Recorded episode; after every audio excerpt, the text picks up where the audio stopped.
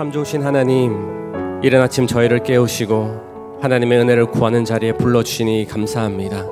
성령으로 충만케 하시고 또 하나님의 말씀이 우리의 삶을 이겨내는 그런 놀라운 능력으로 채워지는 시간 되게 하여 주시옵소서. 예수님의 이름으로 기도드립니다. 아멘. 이른 아침 주님의 전에 나오신 모든 성도님들을 주님의 이름으로 환영하고 축복합니다. 오늘 우리에게 주시는 하나님의 말씀은 요한복음 오 장 일 절에서 구 절 말씀입니다. 요한복음 오 장 일 절에서 구 절 말씀을 저와 성도님들이 한 절씩 교독하도록 하겠습니다. 그 후에 유대인의 명절이 되어 예수께서 예루살렘에 올라가시니라. 예루살렘에 있는 양문 곁에 히브리 말로 베데스다라 하는 못이 있는데 거기 행각 다섯이 있고 그 안에 많은 병자, 맹인, 다리 저는 사람, 혈기 마른 사람들이 누워 물의 움직임을 기다리니 이는 천사가 가끔 못에 내려와 물을 움직이게 하는데 움직인 후에 먼저 들어가는 자는 어떤 병에 걸렸든지 낫게 되미로라. 거기 서른여덟 해 된 병자가 있더라. 예수께서 그 누운 것을 보시고 병이 벌써 오래된 줄 아시고 이르시되 내가 낫고자 하느냐. 병자가 대답하되 주여, 물이 움직일 때에 나를 못에 넣어주는 사람이 없대, 없어 내가 가는 동안에 다른 사람이 먼저 내려가나이다. 예수께서 이르시되 일어나 내 자리를 들고 걸어가라 하시니 함께 읽겠습니다. 그 사람이 곧 나아서 자리를 들고 걸어가니라. 이날은 안식일이니. 아멘. 내가 낫고자 하느냐라는 제목으로 함께 하나님의 말씀 보도록 하겠습니다. 예수님은 예수님께 나와 은혜를 구하는 모든 사람에게 은혜를 베풀어 주십니다. 남녀노소, 지역, 출신, 신분의 높고 낮음은 그 은혜가 전해지는 어떤 대상을 초월하여서 하나님의 나라의 은혜는 계속해서 흘러가게 됩니다. 예수님이 밟는 그 발걸음 발걸음에 하나님 나라의 은혜가 선포되고 치유와 기적의 역사가 일어나는 것을 우리가 볼 수가 있습니다. 지난 시간에도 예수님은 가버나움에 있는 왕의 신하의 아들을 가나에 머무시면서 말씀만으로도 치유하시는 놀라운 기적의 현장을 보여주셨고 그 사건으로 말미암아 온 집안이 예수님을 믿게 되는 기적을 경험하였습니다. 이제는 오 장으로 넘어와서 또 다른 기적과 은혜의 스토리가 이어지는 것을 볼 수가 있습니다. 예수님께서는 유대인의 명절을 지키시기 위해서 다시 예루살렘으로 올라가시게 됩니다. 우리 일 절부터 삼 절 말씀을 함께 읽도록 하겠습니다. 그 후에 유대인의 명절이 되어 예수께서 예루살렘에 올라가시니라. 예루살렘에 있는 양문 곁에 히브리 말로 베데스다라 하는 못이 있는데 거기 행각 다섯이 있고 그 안에 많은 병자, 맹인, 다리 저는 사람, 혈기 마른 사람들이 누워 물의 움직임을 기다리니. 유대인의 명절이 되면 흩어져 있던 유대인들은 예루살렘으로 올라가서 그 절기를 지키게 됩니다. 아주 먼 길을 오고 며칠씩 걸려서 예루살렘에 오게 됩니다. 예수님 당시에 예루살렘에는 여덟 개의 성문이 있었는데 그중 양문이라 하는 문이 있었습니다. 그 곁에 오늘의 배경이 되는 베데스다 하는 못이 있었고 거기에는 행각 다섯 개가 있었는데 그 안에 각종 병든 자들이 누워서 무언가를 기다리고 있습니다. 그 이유는 무엇일까요? 우리 사 절 말씀을 읽어보도록 하겠습니다. 이는 천사가 가끔 못에 내려와 물을 움직이게 하는데 움직인 후에 먼저 들어가는 자는 어떤 병에 걸렸든지 낫게 되미로라. 주변에 많은 병자가 있었던 이유는 전설로 내려오는 이야기가 있습니다. 천사가 가끔 그 못에 내려오는데 그 천사가 와서 물을 움직이게 하고 가장 먼저 거기에 들어가는 사람은 낫는다라는 그 이야기가 예루살렘과 그 주변에 있는 병자들에게 소문이 나 있었고 그것이 전설로 들려져 있었습니다. 너무나 아픔과 좌절 가운데 있는 사람들이 유일하게 자기가 제일 먼저 들어가서 치유를 받는 것이 그 주변에 있었던 사람들의 모습이었습니다. 전해지는 소문에 그 귀를 기울이고 전해지는 전설에 어떻게 보면 그 인생의 모든 시간을 맡겨드리고 있는 그 주변에 있는 사람들을 볼 수가 있습니다. 베데스다의 물이 언제 움직일지도 모르는 그 상황에서 막연한 기대로 누워있고 그 몸만 뚫어지게 바라보고 있는 것입니다. 이들의 뭐 가장 인생의 목표는 결국은 그곳에 들어가고 치유받는 것이 목표였던 것입니다. 어, 이 시대를 살아가는 세상에 속한 사람들도 마치 베데스다 못가에 있는 사람과 비슷하다는 생각을 해보았습니다. 세상의 소문과 또 귀를 기울이고 어떻게 하면 더 편안하고 위로받고 자신의 어려움의 문제를 해결할 수 있을까라는 어떤 거짓 진실, 거짓 소문에 더욱더 귀를 기울이고 있는 것 같습니다. 돈이 된다고 하면 부동산과 주식에 더 많은 관심과 귀를 기울이고 거기에 자신의 시간과 삶을 투자해서 자신의 삶의 위안과 행복을 찾아가는 세상의 사람들의 모습들입니다. 어디가 좋다더라, 어떤 학교와 어떤 학원이 좋다더라, 막연한 세상의 기준과 가치에 거기에 모든 것이 있고 삶의 전부가 있는 것처럼 세상 사람들은 끌려다니고 그들의 길을 그쪽으로 가득 열어놓는 것들을 볼 수가 있습니다. 세상 속에 평강을 찾고자 하지만 거기에는 평강이 없는데, 진리가 없는 그곳에 삶의 모든 것을 내어드리며 허둥지둥 마치 행각에 누워서 있는 세상 사람들의 모습을 우리가 생각해 볼 수가 있는 것입니다. 사랑하는 성도 여러분, 우리는 전설과 소문을 따라 사는 인생이 아니라 예수 그리스도의 진리를 믿고 살아가는 인생인 줄 믿습니다. 그것이 우리의 삶의 목표가 되고 가치가 되고 우리 삶의 나침반이 되었을 때 우리는 작은 어려움에도 흔들리지 않고 담대히 하나님께서 안에서 주시는 그 믿음과 소망 안에 살아갈 수가 있는 것입니다. 하나님 말씀보다 높아져 있고 우리의 시선을 빼앗아가는 것은 우리는 우상이라고 표현할 수도 있을 것 같습니다. 희망, 소망, 기대는 좋은 단어이고 우리의 삶을 밝혀줄 것 같은 단어이지만 결국 하나님이 없고 예수 그리스도가 없는 그 삶에는 결국 참된 자유와 치유와 회복은 절대 일어날 수가 없는 것입니다. 생명 대신 하나님의 말씀 안에 우리가 거하고 참 진리 대신 그 예수 그리스도의 진리 대심 안에 거하고 그것을 붙들며 나아갈 때에 우리는 더 이상 행각 아래 누워있는 인생이 아니라 다시 한번 일어나 주님께서 주시는 담대함으로 주님을 바라보고 힘껏 주의 길을 걸어갈 수 있는 그런 은혜로 살아가야 하는 줄을 믿습니다. 세상의 소문, 전설을 뛰어넘는 예수 그리스도의 진리의 말씀과 그 회복의 메시지가 오늘 우리를 살아가는 진리의 말씀으로 우리를 승리의 자리로, 회복의 자리로 이끌어가는 그 은혜를 경험하길 소망합니다. 다 같이 오 절에서 칠 절 말씀을 읽도록 하겠습니다. 거기 서른여덟 해 된 병자가 있더라. 예수께서 그 누운 것을 보시고 병이 벌써 오래된 줄 아시고 이르시되 내가 낫고자 하느냐. 병자가 대답하되 주여, 물이 움직일 때에 나를 못에 넣어주는 사람이 없어 내가 가는 동안에 다른 사람이 먼저 내려가나이다.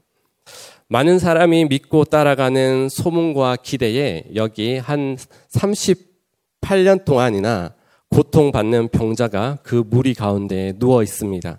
삼십팔 년 생각만 하더라도 너무나 오래되고 너무나 긴 고통과 힘든과 또 아픔의 시간을 이 병자는 보냈었, 보냈습니다. 하지만 예수님께서 이 삼십팔 년 동안 병자였던 한 사람에게 그 시선을 주목하십니다.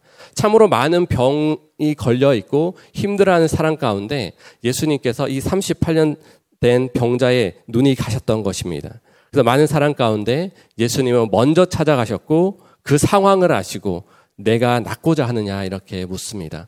우리가 상식적으로 말하면 낫고자 하느냐 물어봤을 때 당연히 네, 낫고 싶습니다 라고 그렇게 말을 할 수 있지만 이 병자는 그 말보다는 오히려 자기를 베데스다 못가에 넣어줄 수 있는 사람이 없어서 지금 이런 상황입니다 라고 말을 하고 있습니다. 오히려 예수님을 치유자보다는 나를 넣어줄 수 있는 한 사람으로 생각했던 것입니다.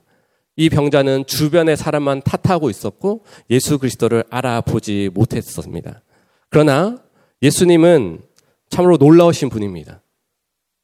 이렇게 말씀합니다. 팔 절 구 절 말씀을 읽도록 하겠습니다. 예수께서 이르시되 일어나 내 자리를 들고 걸어가라 하시니 그 사람이 곧 나아서 자리를 들고 걸어가니라. 이날은 안식일이니.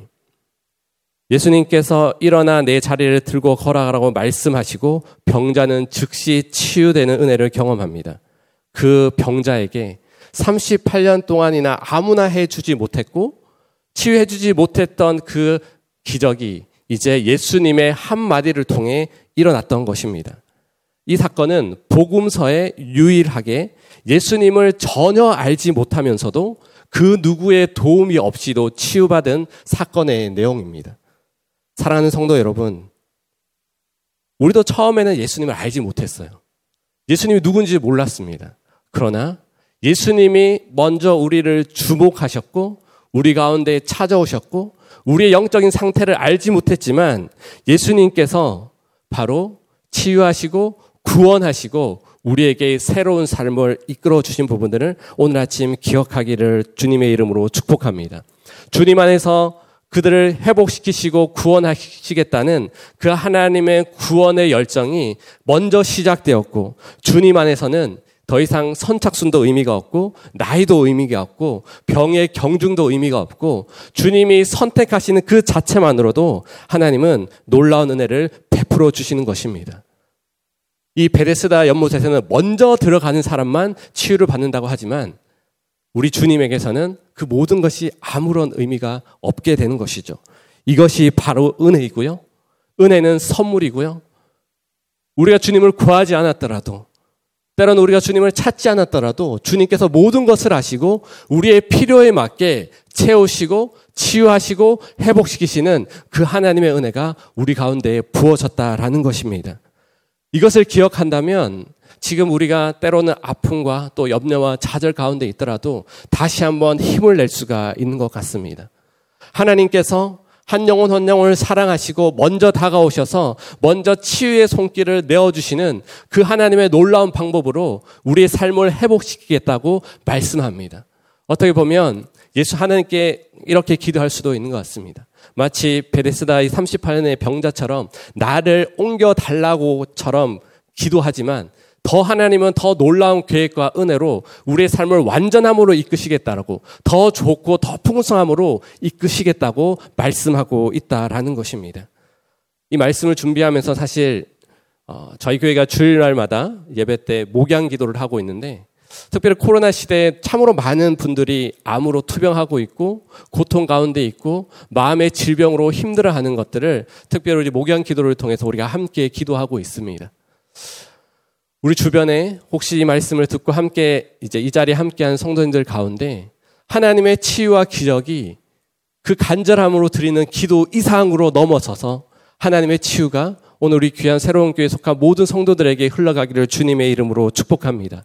우리가 하나님의 마음으로 중보하고 또한 이 자리에 육신의 고통과 마음의 아픔으로 힘겨워하는 그 성도님들은 우리는 단순한 어떤 작은 치유를 원하지만 그러나 하나님은 더 놀라운 계획과 능력으로 우리의 생각 이상으로 놀라운 기적과 은혜로 베풀어 가시는 그 하나님의 권능이 오늘도 우리의 삶을 변화시키고 오늘 이 아침에도 우리와 함께 하시는 그 하나님의 능력으로 충만히 충분히 그 모든 것들을 감당해내고 함께 하실 줄 믿습니다. 그 하나님의 은혜를 바라보고 그 치유의 역사를 구하는 그 모든 주의 백성들에게 하나님은 놀라운 기적으로 함께 하실 것이고 그 인생 가운데 구원의 기쁨과 치유의 감격으로 함께 세워져 갈 줄 믿습니다. 그 은혜를 바라보는 자에게 그 하나님의 믿음의 역사대로 일하시는 그 능력을 경험하게 될 줄 믿습니다. 오늘 본문의 사건을 자세히 보면 예수님이 어떠한 분이신지 계속해서 말씀을 하고 있습니다. 예루살렘의 뜻은 평화의 도시라는 의미를 가지고 있습니다. 평화의, 평화로 가득해야 할 이 예루살렘에는요, 지금 어떠한 일이 일어나고 있습니까? 바로 로마의 통치와 가야바의 관정과 이방인의 다스림과 그 혼란으로 가득하고 있습니다. 유대인들에게는 예루살렘 성이 아주 중요했습니다. 왜냐하면 그곳에 성전이 있었기 때문입니다. 성전에는 하나님의 영광과 임재가 가득해야 하는 곳입니다. 하지만 지금 이 당시 성전에는 하나님의 영광과 또 하나님의 임재는 떠나 있는 상태입니다. 양문 곁에 베데스다가 위치해 있다고 합니다. 양문은 느헤미야가 포로 귀환 후에 성벽 재건 가운데 가장 먼저 그 성벽을 재건한 곳입니다. 왜냐하면 바로 제사를 드리기 위해서는 이 양문을 통과하여 양을 잡아서 가지고 가는 통로이고 그 제사장들이 그 문을 통과했었기 때문입니다. 베데스다, 베데스다는 은혜의 집, 자비의 집이란 의미를 가지고 있습니다. 그러나 그곳에 선착순이란 방식으로 병이 치유된다라는 소문만 돌고 있습니다. 그리고 이 오늘 사건은 유대인들의 명절에 안식일에 이루어지고 있는 것입니다. 사랑하는 성도 여러분, 지금 이 상황에는 더 이상 유대인들이 믿고 따르고 그들이 중요하게 생각하는 것들이 아무것도 이루어지지 않고 있는 상황입니다. 기쁨과 회복과 치유보다는 판단과 정죄와 폭력만 가득한 곳입니다. 사랑과 긍휼과 자비는 떠나고 더 이상 그 기능은 하지 못하고 껍데기만 남아있는 그런 상황 가운데 있습니다. 하지만 그곳에 바로 평강의 왕이신 예수님께서 입장하고 계시고요. 완전한 대제사장 되시고 성전이신 예수님께서 함께하고 계십니다. 어린 양 되신 그 예수 그리스도께서 그 양문 곁에 베데스다에 함께하고 계십니다. 은혜의 근원 되신 그분께서 바로 베데스다 자비의 집에 예수님께서 직접 은혜의 근원으로 함께하고 계심을 우리가 볼 수가 있습니다. 율법 아래 있는 그 모든 것들이 삼십팔 년 동안이나 고통 가운데 있는 사람, 그 주변의 사람을 아무것도 해결해 주지 못하는 그 상황 가운데서 예수님께서 입장하시니까 예수님께서 말씀 그 한마디로 하나님은 놀라운 기적을 베풀고 계시다라는 것에 우리는 주목할 필요가 있다라는 것입니다. 사랑하는 성도 여러분, 예수님이 있는 곳에 하나님의 질서가 세워지고 하나님의 완전함이 세워질 줄 믿습니다. 치유의 사건도 중요하지만 치유의 사건을 넘어서 모든 완전함으로 함께 하시는 그 예수 그리스도의 그 능력이 어떠한 것인지 베데스다 연못에서 예수님은 스스로 선포하고 계시고 보여주고 계시고 예수님 스스로가 그곳에서 임재하고 계시다라는 것입니다. 오늘 그 은혜를 우리는 바라보아야 하는 줄 믿습니다. 예수님을 만나고 예수님이 있는 그 가정, 예수님이 있는 그 삶에는 하나님의 놀라운 기적과 치유뿐만 아니라 모든 것이 완전함으로, 모든 것의 회복됨으로, 모든 것의 은혜로 함께 하시는 분이 우리 예수 그리스도인 줄 믿습니다. 예수님께서 우리의 삶 가운데 오시면 두려움과 염려는 사라지고 소망과 기대와 하나님께서 우리를 회복시키시는 그 은혜로 새롭게 되는 줄 믿습니다. 은혜의 하나님께서 오늘도 어떻게 보면 너무나 답답하고 소망 없는 우리의 삶 가운데 오셔서 회복시켜 주겠다, 치유하여 주겠다, 완전함으로 함께 해주겠다고 말씀하시는 것 같습니다. 하나님을 구하고 예수 그리스도를 더욱더 우리의 삶 가운데 초대했을 때에 단순한 내가 종교 생활로 끝나는 것이 아니라 모든 것을 회복시키시고 완전함으로 함께 하시는 그 예수 그리스도의 권세가 어떠한 것인지 경험하고 그것을 바라보고 소망하며 나아가는 우리 귀한 성도님들의 삶이 되기를 주님의 이름으로 축복합니다. 그 어떤 것도 해결해 줄 수 없는 그 예수 그리스도의 능력은 오늘도 우리 인생을 붙들고 계시고 우리와 함께하는 줄 믿습니다. 함께 기도하겠습니다. 하나님 아버지, 하나님은 오늘도 우리를 통해 하나님의 말씀을 나타내시고 예수 그리스도의 권세와 그 능력을 채워가기를 원하시는 줄 믿습니다. 하나님, 우리가 세상의 소리에, 세상의 소문에 귀 기울이는 것이 아니라 오직 진리 되신 그 예수 그리스도만을 붙들고 우리의 삶 가운데 찾아오셔서 완전한 구원과 완전한 생명으로 완전한 회복과 치유로 함께 하시는 그 하나님의 놀라운 은혜를 경험하게 하여 주시옵소서. 우리가 그 누구도 채우지 못하는 그 연약함들이 오직 오늘 예수 그리스도의 은혜와 그 권세를 통해서 회복됨을 믿음으로 바라보며 나아가오니 오늘 우리의 삶 가운데 찾아서 역사하시는 그 능력을 경험케 하여 주시옵소서. 이 모든 말씀 예수님의 이름으로 기도드립니다.